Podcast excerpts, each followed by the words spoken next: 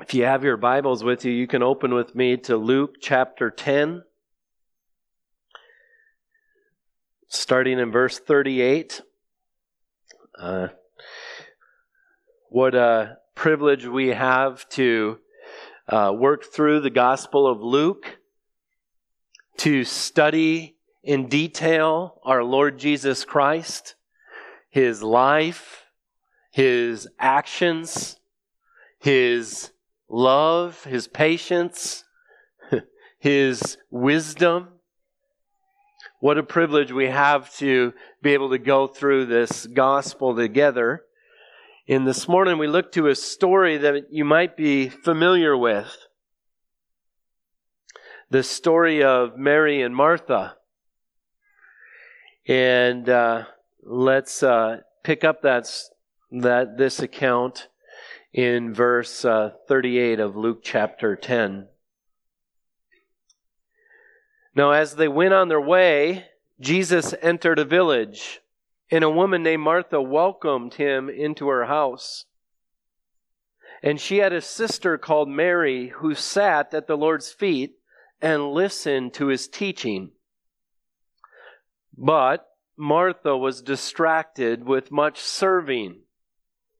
And she went up to him and said, Lord, do you not care that my sister has left me to serve alone? Tell her then to help me. But the Lord answered her, Martha, Martha, you are anxious and troubled about many things, but one thing is necessary. Mary has chosen the good portion which will not be taken away from her. This text comes to us right after uh, the parable of the Good Samaritan. And we have good reason to believe that Luke actually, uh, as he sometimes does, uh, gets out of order with the chronology of Jesus' life. For the most part, it's in chronological order, uh, uh, but different than Matthew and Mark. Sometimes uh, he'll move his story around. And in this case, uh, we know that this story takes place in Bethany. We know that from uh, John uh, chapter 11, where John gives us an account of, of this. So the question we should ask is why did Luke put it here? Because Bethany's right next to Jerusalem. Well, they're, they're not that close yet. Jesus is heading to the cross, but right here, he puts this story right after the parable of the Good Samaritan. And if you remember in that parable, the greatest commandment was revealed that you're supposed to love your God with all your heart, soul, mind, and strength. Love your neighbor as yourself. And the priest and the Levite, the religious Jews, did not do that, but a Samaritan man actually loved his neighbor. The priest and the Levite, on their way to doing something good, didn't do the best thing and proved to be unloving and actually not loving, being a love, not loving their neighbor, nor being loving of God as they pass by the man who was beaten on the side of the road. They were distracted as they were on their way towards Jerusalem to do religious things, good things. The title of this message is Distracted from Glory. Distracted from that which is truly glorious. One of my favorite texts in the Old Testament that talks about this, that illustrates this, comes from the prophet Jeremiah. In chapter 2, verse 12, here's what he says. He says, Be appalled, O heavens, at this be shocked, be utterly desolate, declares the Lord. God speaking through Jeremiah, and he says, Heavens, the stars, the universe, be appalled. In fact, be utterly shocked at this fact. For my people have committed two evils. He, he commands creation, be utterly shocked at these two evils my people have committed. They have forsaken me, the fountain of living waters. That's the first evil. And they've hewn out for themselves cisterns for themselves, broken cisterns that can hold no water. Be shocked that my people have come to the fountain of living water. You can't get better water. It's living water. It's refreshing water. You drink it, your soul is satisfied. But my people, they've come over here and they've tasted the water of this fountain and they've said, no. Uh-uh. I'm going to come over here and I'm going to hew out a broken cistern that when I put water in it, all the water goes away and it's full of dust. And although the fountain of living water's over there, I'm going to lap at the dust. And God says, be appalled at that. Nothing could offend God more than what Israel was doing. Leaving the fountain of living water for broken cisterns. They were distracted away from glory. In fact, sin, this is, this is the nature of sin. If you're going to boil sin down uh, to one main thing that the human heart does, it's described in Romans 1:23. Here's how he describes it. And they exchanged the glory of the immortal God, glory of the immortal God, they exchanged that for images resembling mortal man, birds, animals, and creeping things. Therefore, it's the most worst thing God could ever do to you. God gave them up in the lust of their hearts to impurity, to the dishonoring of their bodies among themselves, because they exchanged the truth about God for a lie and worshiped and served the creature rather than the Creator who is blessed forever. Amen. Sin is this. You look at the glory of God and you look at creation and you say, I'm going to exchange this for this. And God's judgment is He lets you go after the lust of your hearts with this. You see, if God convicts you and there's this nagging in your soul saying, This doesn't satisfy, I don't want to do this anymore, that's the grace of God. That's the grace of God in your life. Because there's the point where the heart gets so hard that, according to God's will, when He wants to let go of the leash and let you just have what the lusts of your hearts want, so that you'll never ever again turn back to look at glory, it's the most terrifying thing we can ever imagine.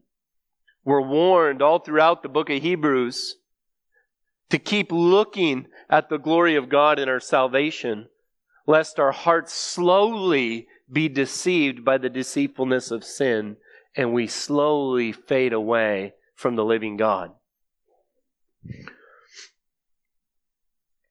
I wonder if you see glory.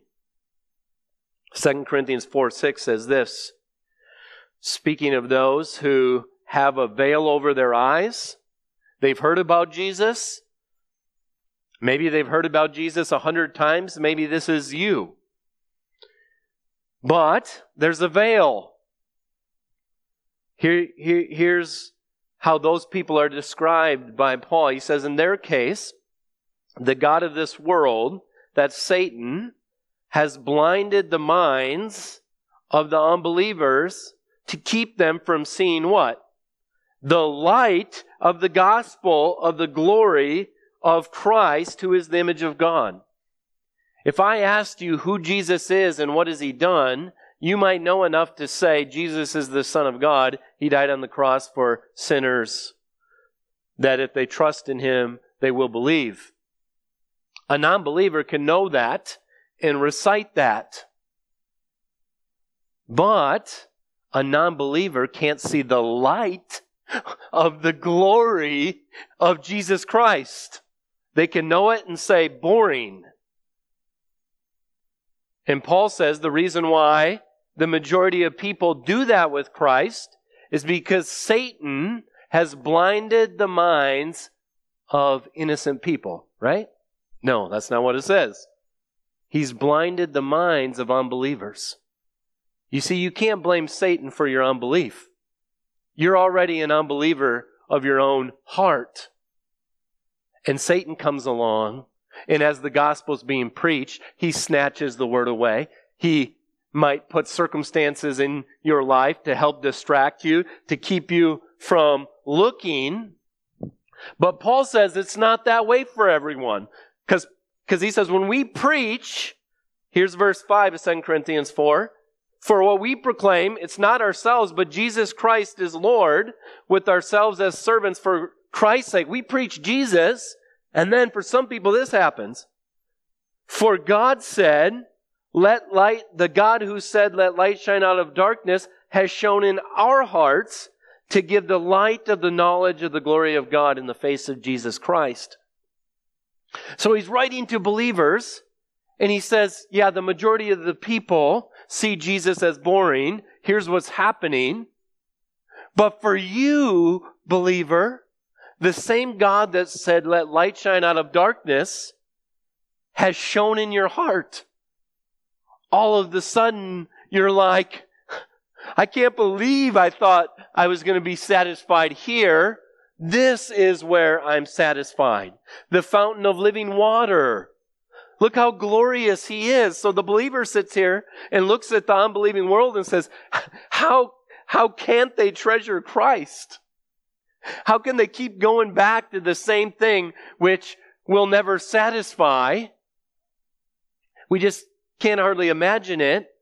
And the believer looks at Christians and says, how can they waste their life giving up every Sunday morning and going on Wednesday nights or whatever for this book that's written 2,000 years ago, for this guy that, you know, so you have some people who see it, some who don't, believers, non believers, but then as Christians, we can be distracted. We can forget. So, as we come to this text, I want to encourage you in the flavor of Romans 12:3 where Paul says, "I say to everyone among you not to think of himself more highly than he ought to think, but to think with sober judgment." I want you to come to this text assuming you're Martha and not Mary. Because we can kind of read our Bible like that. we can come to the parable of the good soils and say, oh, I know I'm not the first three, but that's that person, that person, and that person. Oh, yeah, so and so such a Martha. You know, I'm not a Martha. That's a dangerous way to read your Bible. Assume that you're not the good guy. Because in certain ways in your heart, I'm sure you will be able to relate to Martha in this story. The charge of this sermon is get your priorities straight. Choose the good portion. You know, someone usually says that, get your priorities straight. Go take the trash out. You know, it's, it's a parent saying this, you know, do your homework. You want to, you know, that's how we usually think of that statement. But the Bible when, when we get this idea from the scripture, get your priorities straight. Go eat the good meal. Why are you eating chicken nuggets when you got a steak over here? Get your priorities straight. Eat the good portion. That's the drive of what I think this text is getting at. And I want to ask three questions. First question is this What good things drag me away from Jesus? Look at verse 38. Now, as they went on their way, Jesus entered a village. That village is, Beth, is uh, Bethany. And a woman named Martha welcomed him into her house. Now, this is interesting because Jesus is breaking social norms. For Jesus to take the invitation of Martha and to enter into his house, and then to have Mary sit down at his feet and learn, only men were allowed to be disciples. Only men were allowed to sit at the feet of rabbis and learn. And yet Martha welcomes him into her house. She had a sister called Mary who sat at the Lord's feet and listened to his teaching. But Martha was distracted with much serving. Distracted. That word literally means, in the Greek, uh, to be dragged away. To be dragged away. Hey, Jesus, come into my house. I love to have you stay for a meal tonight. I love for you to come. Jesus, yeah, sure. I'd love to come to your house. He gets inside the house and Martha gets drug away from Christ. She gets drug away from her Creator, the glorious one. But Martha was drug away with much serving. Now, this creates questions in our mind. Why? Why is what Mary's doing better than what Martha's doing? Did Jesus not say that if you want to be great in the kingdom of heaven, you need to become the least and become the greatest servant? Isn't this what we're supposed to do? Serve Christ? Serve people? It's a good question, especially since Romans 12 13 says, commands us, contribute to the needs of the saints, seek to show hospitality.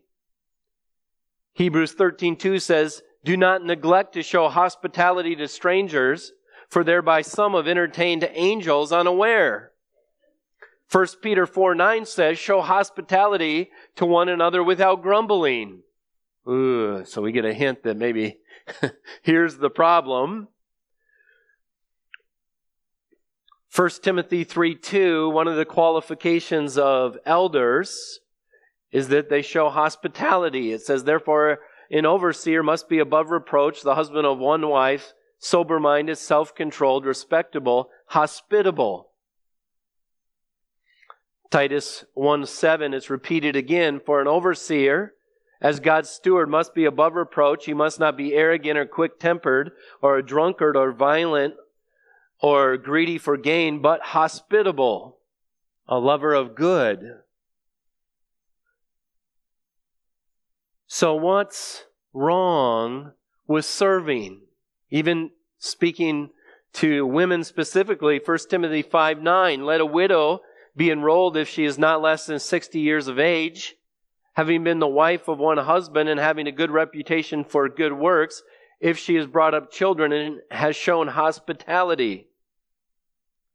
Let her, let the church help take care of her needs if she's been a woman who's been godly, a woman who's shown hospitality. So, what's wrong with being drug away with much serving, especially when you're serving Christ, especially when you're preparing a meal for the Lord. I think we can get to the root of it a little bit in Acts 17, verse 24, where Paul, as he's revealing who the true God is, he says, The God who made the world and everything in it, being the Lord of heaven and earth, does not live in temples made by man, nor is he served by human hands as though he needed anything, since he himself gives to all mankind life, breath, and everything. We're to serve God, but we're never to serve God as though He needs us to serve Him. As though He needed anything. He doesn't sleep. He doesn't get hungry. He's not lonely. He's not lacking power. So there's a way where we can think about service wrongly. Psalm 50 verse 8 says, Not for your sacrifices do I rebuke you. Your burnt offerings are continually before me, so they're doing the things they're supposed to do religiously. But he says, I will not accept a bull from your house or goats from your folds, for every beast in the forest is mine, the cattle on a thousand hills.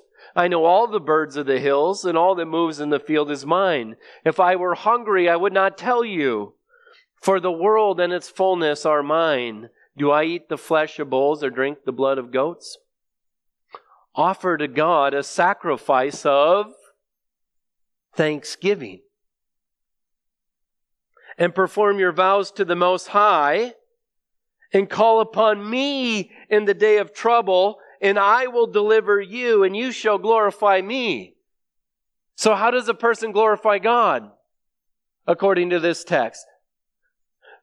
When a person in the day of trouble says, You have to feed me, you have to take care of me, I call upon you, God does that, and He's glorified. You see that?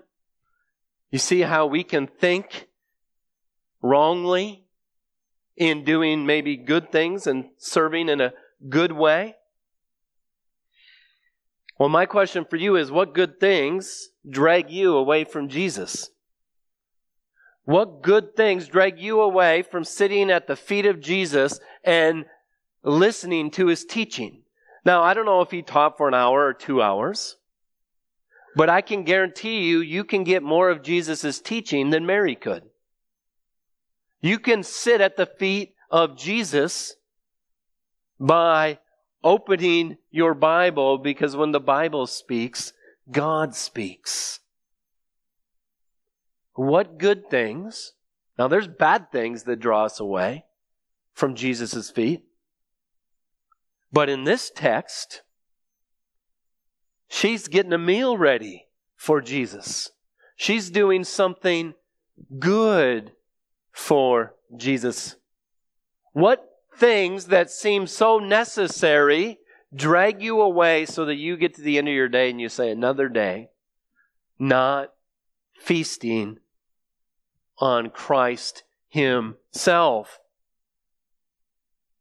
Second, what's the motivation of my heart in those things? Because as a biblical counselor, someone who's really uh, tried to think long and hard about how the human life works, my first question actually bothers me.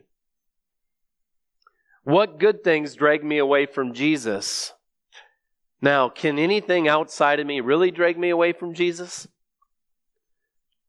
You know, it's really my heart attaching itself to idols that drag me away from Jesus. So the second question is asking you a heart question. What is the motivation of my heart in those things that drag me away from Jesus? We get to see Mary's heart on display. So while she's doing much serving, after a while, she went up and said, Lord, do you not care that my sister has left me to serve alone? Tell her then to help me.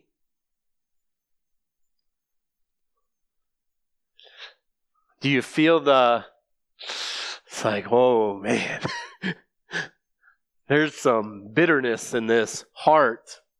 There's some anger in this heart. The hardest part about prioritizing our lives is that good things are often the enemy of the best thing.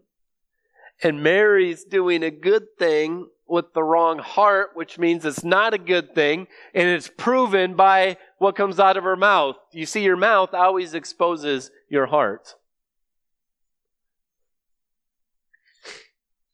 We can put much emphasis on good things done rather than the heart that is doing those things. Can't we? Can't we get to the end of our day and say, look what I got done today? Got the house clean, got everything at work done, got this done, got that done, and not even think about the heart that was doing all the things. This is how the Lord described Israel. This people draws near to me with their, with their mouth and with their lips, but their hearts are far from me. Good things, now get this, good things done with a wrongly prioritized heart can result in some of the most regrettable things we say and do. I'll say that again. Good things done with a wrongly prioritized heart can result in some of the most regrettable things we say and do. And we see this on display with Martha. Here, Martha basically says out loud, Jesus, can you make all things about me? Come on. Recognize me. Have my sister serve me. I'm the boss. I'll tell you what to do, Lord. You do this. I want to give you 11 clues that's going to help you see if you struggle with this same thing. And if you don't see these things, then I'll pray for you that the Lord gives you sight because I'm telling you, Martha's in you. Martha's in my heart. 11 clues that your serving may be self serving rather than serving for God's glory. Because Jesus doesn't have a problem, I don't think, with the thing. It's with the heart. So, here's the first thing. And I think I can get almost all of this out of this one text. When she opens her mouth, you learn a lot. Lord, do you not care that my sisters left me to serve alone? Tell her to help me. Two sentences. I'm arguing I think you can get 11 things out of here. All right. One, your serving may be self serving or whatever good thing, I don't care what it is, sours if while you're doing it, it causes you to be accusative towards someone else. Lord, do you not care? Do you, do you not care? She's speaking to the one who cares better than anyone who's ever lived. Regrettable words coming from an accusing heart. If you're serving or you're doing something and you're thinking about how they're not doing this or not noticing, that's the time where we need to recalibrate our mind, our thinking. Uh, this is the same thing the disciples, when, when they're in the boat and the, Jesus is sleeping, they all think they're going to die. They, can't, they come up to Jesus and they say the same thing. They say, Teacher, do you not care that we are perishing? Do you not care? What's wrong with you? Similar, similar thing. If your serving brings about self pity, it's more than likely she was thinking something along the lines of, I invited him in, and now he's paying attention to my sister, and I'm stuck over here doing all of this. And yet we find out from Jesus' words in a, in a moment that all of this wasn't actually all necessary. Now, it might have been necessary if Martha was going to impress Jesus, if she was going to serve God in a way that God needed to be served. So if you sense self pity, what about comparison? She's obviously making a comparison to what she's doing and what her sister's not doing. I see this in my heart all the time. Man, I got to do this again. I look over here, I look over there. I don't see them doing it. You know, I can I can throw a pity party really fast in my serving. Comparing yourselves to others, it's self-righteousness. It's not a gospel mindset. the compare game for the person that has a brain that's thinking straight is not a fun game to play. As the light of God's word exposes our ugly heart, why would we ever want to try to compare our ugly heart? You know, we just, let's just be thankful that there's mercy there. Um, this is often the problem for the disciples as well. Mark 9:33 says when they came to Capernaum, when he was in the house, he asked them, "What were you discussing on the way?" They kept silent, for on the way they argued with one another about who was the greatest. Who's the best? Peter just confessed Christ. I'm guessing Peter was winning the argument. I'm the first one. The Lord said it. On this rock, I'll build my church. Luke 9 speaks of that. Luke 22 speaks of that. Same thing. Dispute arose among them to which of them was to be regarded the greatest. If you want to compare, compare how Paul compared. He says this is a trustworthy uh, this is trustworthy and deserving of full acceptance that Christ Jesus came into the world to save sinners, of whom I am the foremost. So if you want to compare yourself to somebody, you better put yourself as the foremost of sinners, because I guarantee you, you don't know a sinner greater than you. You can know things about other people, but you know your sin better than anyone else's sin. So the compare game, when we're thinking clearly is crazy to play. If your serving has a sense of entitlement, a demanding spirit to it. Because I'm serving, this is what I deserve. If there's anger in it, I'm doing this, but really I'm uh, they're talking over there. Finally, I'm just going to go interrupt them. And I got to stop this. This is driving me so crazy that they're not even recognizing me. There's a lack of joy in serving. It's kind of the opposite side of that coin. Christian serving for the glory of God is to bring joy to the servant.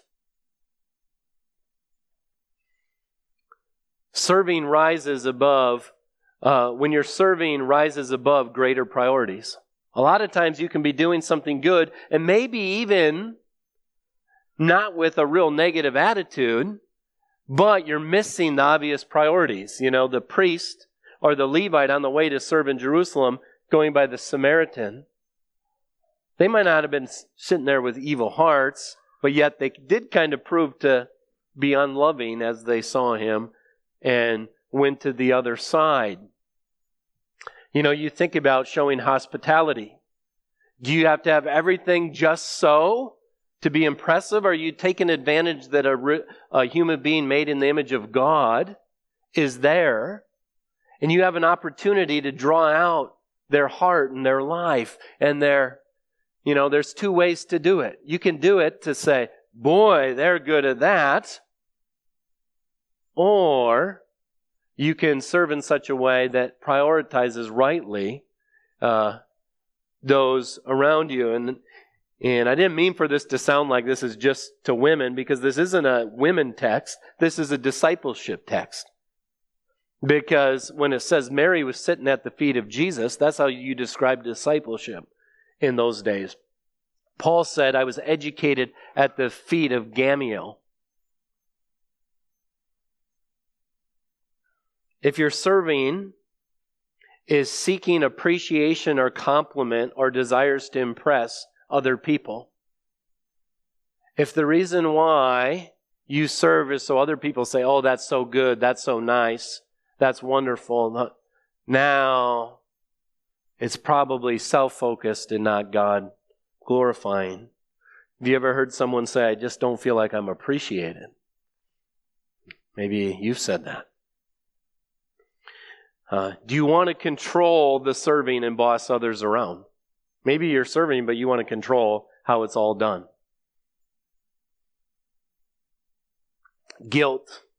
I think a lot of people serve out of guilt.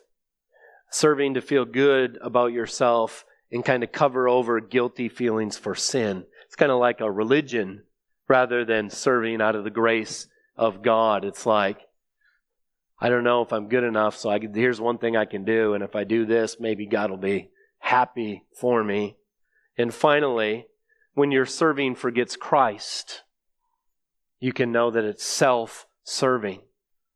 Because everything we do, we do what? To the glory of God. Paul says, So whether we are home or away, we make it our aim to please Him.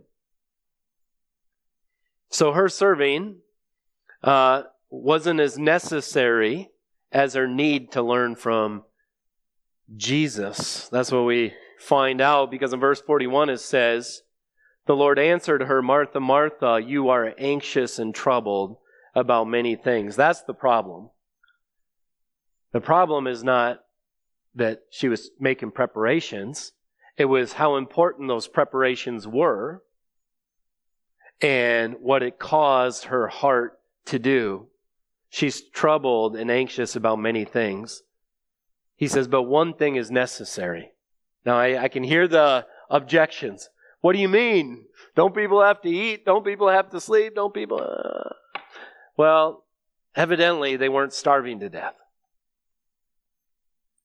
Evidently, uh, you didn't have to do everything that was being done, and especially not done with that with a heart that's troubled and uh, about it. Um, and, and so he says, but one thing is necessary. Mary has chosen the good portion. Martha's service got in the way of her sitting lovingly at Jesus' feet. Martha was too easily distracted by less important things. Just think of the missed opportunity so here's what I'm saying. When, when we're not seeing clearly, when we don't see glory rightly, we miss opportunities that we can grow with God. We miss opportunities to love other people, to love God, but if your service or your responsibilities in a day make it so you don't have time to sit at the feet of Jesus, your priorities are crazy, appalling, right? Be utterly shocked that we thought this was more important than this. Remember back in Luke 8:14 when he did the parable of the soils, he talked about the seed that falls among the thorns. Here's what it says As for those that fell among the thorns, they are those who hear, but as they go on their way, they are choked by the cares, the anxieties, the cares, and riches and pleasures of life, and their fruit does not mature. So he talks about those that are so troubled inside, the seed never grows, the word gets choked out, and at least in this circumstance, that's what we see. Deuteronomy 8 3. says this, and he humble or, and he humbled you, speaking to Israel in their hunger in the wilderness, and let you hunger and fed you with manna which you did not know, nor did your fathers know. Here's the purpose that he might make you know that man does not live on bread alone, but man lives by every word that comes from the mouth of the Lord. That's how we live. That's the priority of our lives. John MacArthur says what feeds the soul is more important than what feeds the body. Mary may have been hungry, may have uh, desired maybe to cook a meal for Jesus, but she saw the opportunity for her to feast for, at, during this opportunity when Jesus is in her house too great. I, maybe she even thought I might make Martha mad. She's probably going to get mad, but I'm going to sit here. I'll let her get mad. I'm, I'm not missing this opportunity.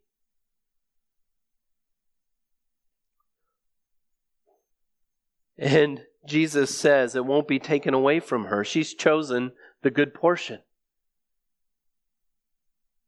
Her priority was right. And that food will last. It'll go on. So when I say get your priorities straight, I'm saying eat from the food that makes it so your hunger can stop. Everyone in the world's trying, they're busy, they're trying to do the next thing to satisfy their soul. I mean, you know, this this is it just makes me sad when I do this. It makes me sad when I see other people do this. But it's kind of like, you know, this is, uh, I got mm, five minutes here. Da da da da da da da da da da da. Put it in my pocket. Oh, I don't know. I could do something here. Uh, uh. It's a restless soul. What's the next thing? What's the next thing my eyes need to see? What's the next thing that's going to satisfy me? And we forget there's a fountain that can quench your thirst. Jesus said, You drink of this water, you'll never thirst again. You don't have to chase after all of that. Mary picked the good portion. So let's get practical. Last question How can I sit at the feet of Jesus and learn? This is not exhaustive, uh, but I'll give you some practical ideas. First, you must taste and see that the Lord is good. You can't look, I say this to my children all the time, ooh, I don't like that. It's like you haven't tried that. I don't like that. I know I won't like it. Well, you can't tell me that until you taste it. Taste and see that the Lord is good. I don't care how you feel. I don't feel like going to my Bible. Well, go start taking some bites. Take some bites of God. This is Psalm 34 8. Oh, taste and see that the Lord is good. Blessed is the man who takes refuge in him. Oh, fear the Lord, O you saints, for those who fear him have no lack. The young lions suffer lack. The strong lions, they get hungry. But those who seek the Lord lack no good thing. Oh, come, children, listen to me, and I will teach you. Mary, come here. I'll teach you. You're troubled. You're, uh, you're going back and forth, and you're. And Jesus, in his love and kindness, says, Martha, Martha, you're troubled. It's a, it's an endearing way Jesus talks to Martha. Thank goodness God's patient with us. God's kind with us. He tenderly will not be controlled by her. No, she's doing the right thing and she's going to stay here. But I love you. Martha, Martha, you're troubled. You can come to me. and find rest. We don't have time for it. John 6:25. Remember Jesus feeds the 5,000. The next day they show up because they want breakfast, they want a meal. And Jesus says, uh, You just came because you want food. But, and, and they said, Well, if you want us to believe in you, what are you going to do? Our fathers gave us manna from heaven. And he said, No, your fathers didn't give you manna from heaven. God gave you manna from heaven. But your fathers ate that bread and they were hungry again. But my Father has sent me the bread of life down. You eat of me, and you won't hunger anymore. If you want to know what it is to do the works of God, if you want to do something, here's the work of God believe in Him. Believe He's the one that satisfies your soul. So taste and see that He is good. You might say, I can't do that. And I would say, well, one option would be maybe you've never been born again. Maybe God's never given you eyes to see Him in a glorious way. And I would just say, ask Him right now, Lord, give me those eyes. I believe you're my only hope. The gospel, the good news is, is that Jesus came down, lived a perfect life you could never live. He never sinned.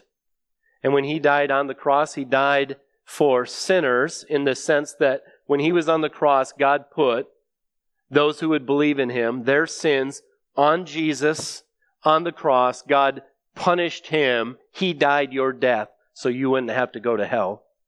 And in your account, God put Jesus' perfect life. Ask God, open my eyes to the wonderful news of this gospel. Help me see and understand the glory of this. Help me cling to it. But as Christians, sometimes we have a hard time tasting and seeing that God is good. Pray. David did. Create in me a clean heart, O God. Do it. Don't sit there and say, Oh, I wish I had a good heart. My friends have good hearts. They love God. They, I, my heart never taste, I don't have taste buds. Ask for them. Plead for them. That God would give you taste. Read your Bible. When you read your Bible, when you read the words of Scripture, God speaks. Sit at Jesus' feet. Listen to his teaching. If you want to sit at the feet of Jesus, you have to read your Bible. You have to talk about the Bible with Christians. You have to uh, listen to sermons about the Scripture. God speaks to us and teaches us. We know Him through His Word. Um, man, I have to skip over a lot of verses here that uh, speak of God's Word being sweeter than honey, better than gold. Five, you need to see opportunities. You can't see opportunities when you're walking around with this. This wastes your time so often. You don't see people, your own children in your own house. For every parent here should feel a time clock. There's only a certain numbers of days that God's child that He's given you the privilege to raise will be in your household. The clock is ticking and God has given you responsibility and His Word has taught us what to do. And they can be all around us.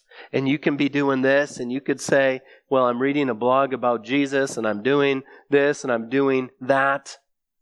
But is it the best? Is this where you're to love your neighbor, but you can't love your neighbor because you can't see your neighbor because you're looking at something else. I'm preaching to myself. Worship. If you want your taste buds to, have you ever noticed you come to church sometimes, you have no plan of your heart being lifted up, you kind of have bad attitude? and you don't even know how it happens, but by the last song, there's something about your taste buds where you're desiring God more than you did before. I don't know how that all happens, but worship Him with God's people. Speak truth to your heart. You have to speak to yourself. Pray to God, change my heart. Then say things like this Why are you downcast, O my soul? Why is there turmoil within me? Hope in God. Do you talk to yourself like that? Why am I downcast? Here's the fountain of living water. Why am I doing this? Go over here. Hope in God. Don't hope in this. You got to talk to yourself. God's word. No one talks to you more than you talk to you. The last thing, invite exhortation into your life. Invite real relationships where people can really get in to your life, where it, might expose things that aren't right. You know, the scariest thing I heard yesterday, and here's what we'll close on, is one of the biblical counseling teachers said, People will do anything rather than repent. Anything. They'll go start running to get their endorphins going to cover the guilt they feel. They will start serving in this or that. They'll do this or that. Man never wants to repent in your flesh. You never just want to call it what it is. And the reason why we don't want to is because we love sin. To repent means you have to let go of the sin that, if we're honest, we like the broken cistern more than the fountain of living water sometimes. And yet the scripture reminds us here's the good portion sit at the feet of Christ.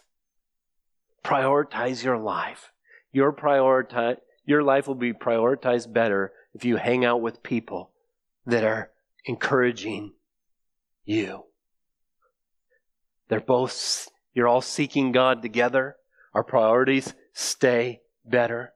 My prayer is, is that you would admit your Martha like life, repent of it, and try one of these eight things that I've uh, put before you to help you sit down and trust Christ. Father, thank you for these practical, everyday stories that might as well be our story. You know, we trust you.